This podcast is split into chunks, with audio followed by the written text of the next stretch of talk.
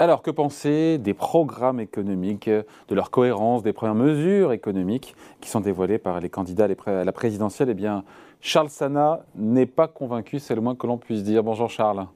Bonjour David, bonjour à tout le monde. Fondateur du site Insolentiae. Bon, si je résume, en gros, pour vous, on assiste surtout quoi, à, des, mesures euh, techniques, tout ça n'est pas à la hauteur des enjeux, des défis de la France, et en même temps, les Français, ils ont envie de savoir s'ils vont payer moins de droits de succession, on en parle beaucoup, ici notamment. Mais ça plaît aux Français, donc pourquoi ne, pas en parler? Et d'autant que beaucoup de candidats le promettent. En quoi ça vous pose un problème non, ça, pose, aucun problème, David, de parler des droits de succession. Ça pose aucun problème de, de parler euh, du fait qu'on va augmenter le RSA ou pas augmenter le RSA. Aucun problème pour parler euh, de la prime de 5 000 euros quand on a 18 ans pour vous souhaiter joyeux anniversaire ou euh, de 10 000 euros quand on habite à la campagne et qu'on vient d'avoir un bébé et qu'on va célébrer cette nouvelle naissance campagnarde. Très bien de parler tout ça mais ce sont, comme vous l'avez dit, des mesures techniques, ce sont surtout ce qu'on appelle des mesures microéconomiques, micro-patrimoniales. De la même manière, si on parle des droits de succession, on peut parler de l'intérêt, de fait que ce soit juste, pas juste. Euh, bon, tout ça, on peut, on peut en parler. Et une élection présidentielle est l'occasion de parler de, de, ce genre de choses, mais c'est surtout l'occasion de parler des grands enjeux macroéconomiques. Et aujourd'hui, les grands enjeux macroéconomiques auxquels sont confronter notre pays, c'est quoi? C'est l'endettement. Comment fait-on avec notre endettement? C'est euh, nos déficits commerciaux. Comment va-t-on gérer nos déficits commerciaux? Et ça pose la question de notre production, de notre industrialisation. Comment va-t-on faire pour créer des emplois, de l'industrialisation, etc. Ça pose une question de, frontières, de souveraineté, européenne, nationale, ça pose une question monétaire, européenne, nationale.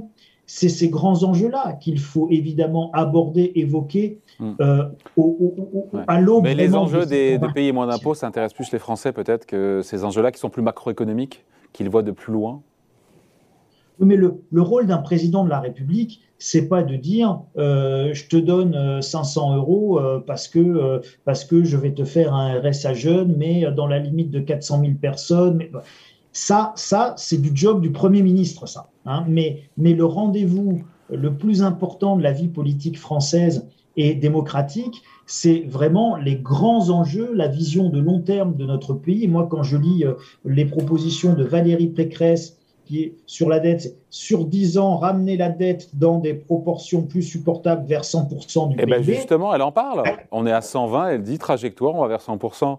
Vous, devriez être content. Hein. Je suis content, mais je n'ai pas comment, avec quel type d'effort, sur qui. Euh, et, et, donc, j'ai pas de cohérence programmatique. Aujourd'hui, la seule cohérence programmatique, elle est euh, chez Jean-Luc Mélenchon. Et la France insoumise, alors ne vais pas faire l'éloge du programme économique de, la France insoumise, mais vous avez une cohérence de programme et tout ça, c'est évoqué. C'est-à-dire que Valérie Pécresse, dit je veux une trajectoire et je veux aller de 100 à 120, vous ne savez pas comment on va y aller. Jean-Luc Mélenchon, euh, pardon, pardon, je vous coupe Charles. Comment il va faire Charles, euh, au moins, elle dit on va à 100%. Vous qui dites, quelque part, la dette, c'est important parce qu'il y a beaucoup de dépenses, il faut un cadrage budgétaire, il faut, on n'a pas les moyens de faire tout n'importe quoi avec l'argent public. Et derrière, vous avez une candidate qui, euh, qui dit bah, on va aller vers 100%, elle ne dit pas comment, mais au moins, ça donne une impulsion, une trajectoire. Pas du tout, parce qu'elle ne dit pas comment. David, elle ne dit pas comment. Moi, je lis le programme de Jean-Luc Mélenchon et je sais comment. Je sais comment on va faire. Donc, lui, Jean-Luc Mélenchon, il va dire euh, ça, fera sourire sans doute votre invité suivant, euh, l'ancien président de notre Banque centrale, mais exiger de l'Union européenne que la Banque centrale européenne rachète les dettes publiques et les transforme en dettes perpétuelles à taux nul. Réaliser un audit citoyen de la dette publique pour déterminer la part illégitime et préparer un réaménagement négocié de la dette publique. Alors, David, on est d'accord ou on n'est pas d'accord? Vous imaginez bien que si on commence à dire qu'on ne paye pas la dette ou qu'on la répudie, on va avoir, il va, avoir des, il va y avoir des conséquences sur les marchés, des conséquences politiques au sein de l'Union européenne, des conséquences politiques encore plus grandes au sein de la zone euro, mais j'ai une cohérence de programme. C'est-à-dire que Jean-Luc Mélenchon dit je vais faire baisser la dette et je vais la faire baisser parce que je vais avoir de la dette à taux nul avec la Banque Centrale Européenne, encore faut-il qu'elle accepte, et surtout je vais réaménager une partie de ma dette que je vais ni plus ni moins ne pas rembourser. Alors, on est pour, on est contre, Jean-Claude Trichet nous dira si c'est possible ou pas possible et quelles vont être les conséquences de ça. On sait tous qu'il y en aura, mais vous avez une cohérence de programme. Et si vous voulez, le débat aujourd'hui, il devrait porter là-dessus. Il devrait porter sur le, les, les, fameux critères de Maastricht, le pacte de stabilité, les 3% de déficit maximum, les 60% de taux d'endettement, tout ça n'existe plus dans les faits. Ça a explosé avec les différentes crises. D'abord celle de 2008, ensuite euh, celle que nous avons vécue avec, avec la pandémie. La France est en train d'aller plutôt que de, revenir vers 100%, on est plutôt en train d'aller vers 130% de dette sur PIB. L'Italie est à 157 ou 158%, elle se dirige vers les 160. On est dans une situation où on doit poser les questions. Et là, on doit apporter une réponse évidemment politique, économique, mais une réponse démocratique.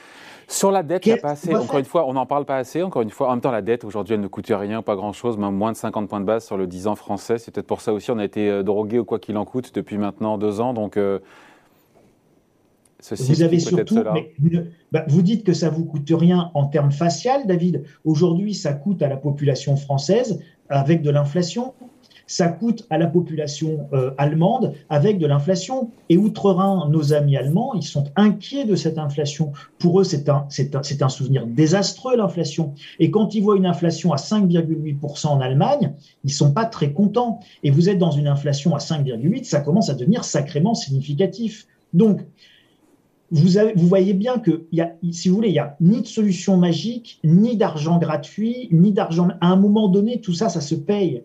Vous le payez par euh, l'érosion de votre pouvoir d'achat, vous le payez par une inflation, vous le payez par de l'impôt, vous le payez par euh, l'augmentation importante des biens que vous importez.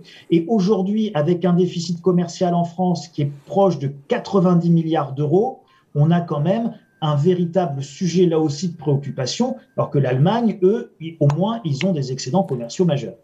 D'autant que côté dépenses, alors si côté économie ou trajectoire euh, de déficit et de, dette, il n'y a pas grand-chose. Côté dépenses, pour le coup, là, euh, la liste est plus longue. Alors là, c'est un côté un petit peu, euh, c'est la fête. Hein. Alors là, euh, bon, c'est les primes, c'est les primes dans tous les sens, et c'est presque la course à l'échalote de celui qui annoncera la prime la plus importante. Alors aujourd'hui, on est à 10 000 euros pour la prime naissance, donc c'est euh, Monsieur Zemmour qui tient la dragée haute. Je pense qu'on va bien avoir quelqu'un pour nous proposer un 20 000 euros quand j'ai mon premier travail ou pour acheter mon premier appartement. Il y en a bien. Bon, donc Là, on voit bien que les dépenses, euh, on en fait, on en promet. Parfait, hein, euh, très bien, pourquoi pas. Mais encore une fois, tout ça manque de cohérence et de mise en perspective hmm. dans un grand projet économique national. Il n'y a pas, euh, encore une fois, de la cohérence. Là, je regardais, on en a parlé en début de semaine avec Sandrine Rousseau, la numéro 2 d'Europe Écologie Les Verts, avec ce, ce bonus-malus sur la fiscalité écologique au sens large, sur la TVA, sur tout type d'impôt, quand c'est bien ou moins moins bien pour la planète, et eh ben on, paye plus ou moins d'impôts avec euh, un ISF climatique qui pourrait rapporter, Yannick Jadot a dit, jusqu'à 15 milliards d'euros. Alors, à mon sens, l'ISF climatique va rater sa cible. Je pense que euh, l'ISF climatique, c'est pas le sujet en réalité, mais en, en, revanche, ça peut servir de point de départ à un grand débat sur comment peut-on avoir une fiscalité environnementale et comment peut-on faire migrer notre fiscalité qui aujourd'hui pèse sur le travail, Aujourd'hui, la fiscalité française, elle pèse sur le travail et sur les revenus. Comment peut-on faire migrer une fiscalité du travail et des revenus vers une fiscalité environnementale, écologique? Et c'est quoi une fiscalité écologique? C'est une fiscalité qui prendrait en considération dans le coût des produits, dans le prix des produits, le coût écologique et environnemental de la production, de la logistique, de la fabrication, du recyclage, de, de, de, de, ce qu'on prélève dans la nature en matière première. C'est tout ça le coût écologique. Et donc, il est complètement aberrant que euh, un chou-fleur euh, qui est produit en Bretagne coûte plus cher ou aussi cher qu'un avocat qui vient du Pérou.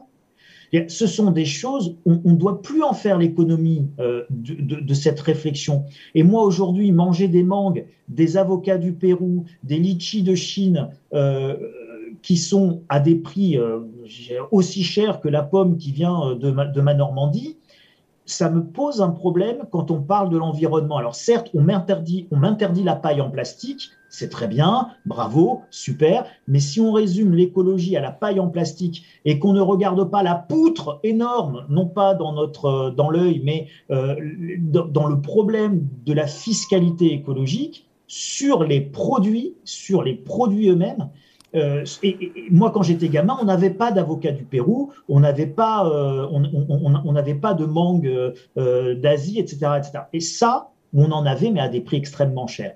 Et donc ça, ce sont des choses qui sont complètement à revoir. L'ISF climatique n'a pas beaucoup de sens. Une écologie, une fiscalité, alors aux frontières de l'Europe, aux frontières nationales, une taxe carbone, peu importe comment on va appeler ça, mais là, vous avez un vrai débat et vous avez également la possibilité de ressources propres pour l'Union européenne ou pour la zone euro. Bon, en gros, on finit là-dessus. Charles, euh, vous n'êtes pas convaincu pour l'instant de ce que vous entendez dans le débat en matière, encore une fois, de programmes et de mesures économiques? C'est pas que je ne suis pas convaincu, c'est que le débat, il n'est pas à la hauteur, il est même affligeant compte tenu de la situation, euh, non pas désastreuse, mais de la situation préoccupante.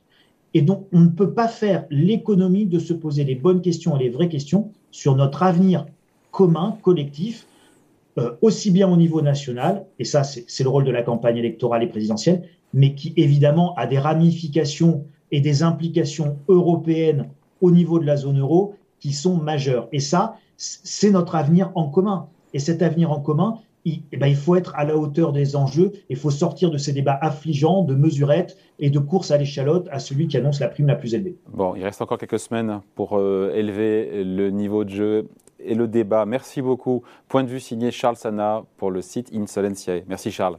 Merci David. Salut.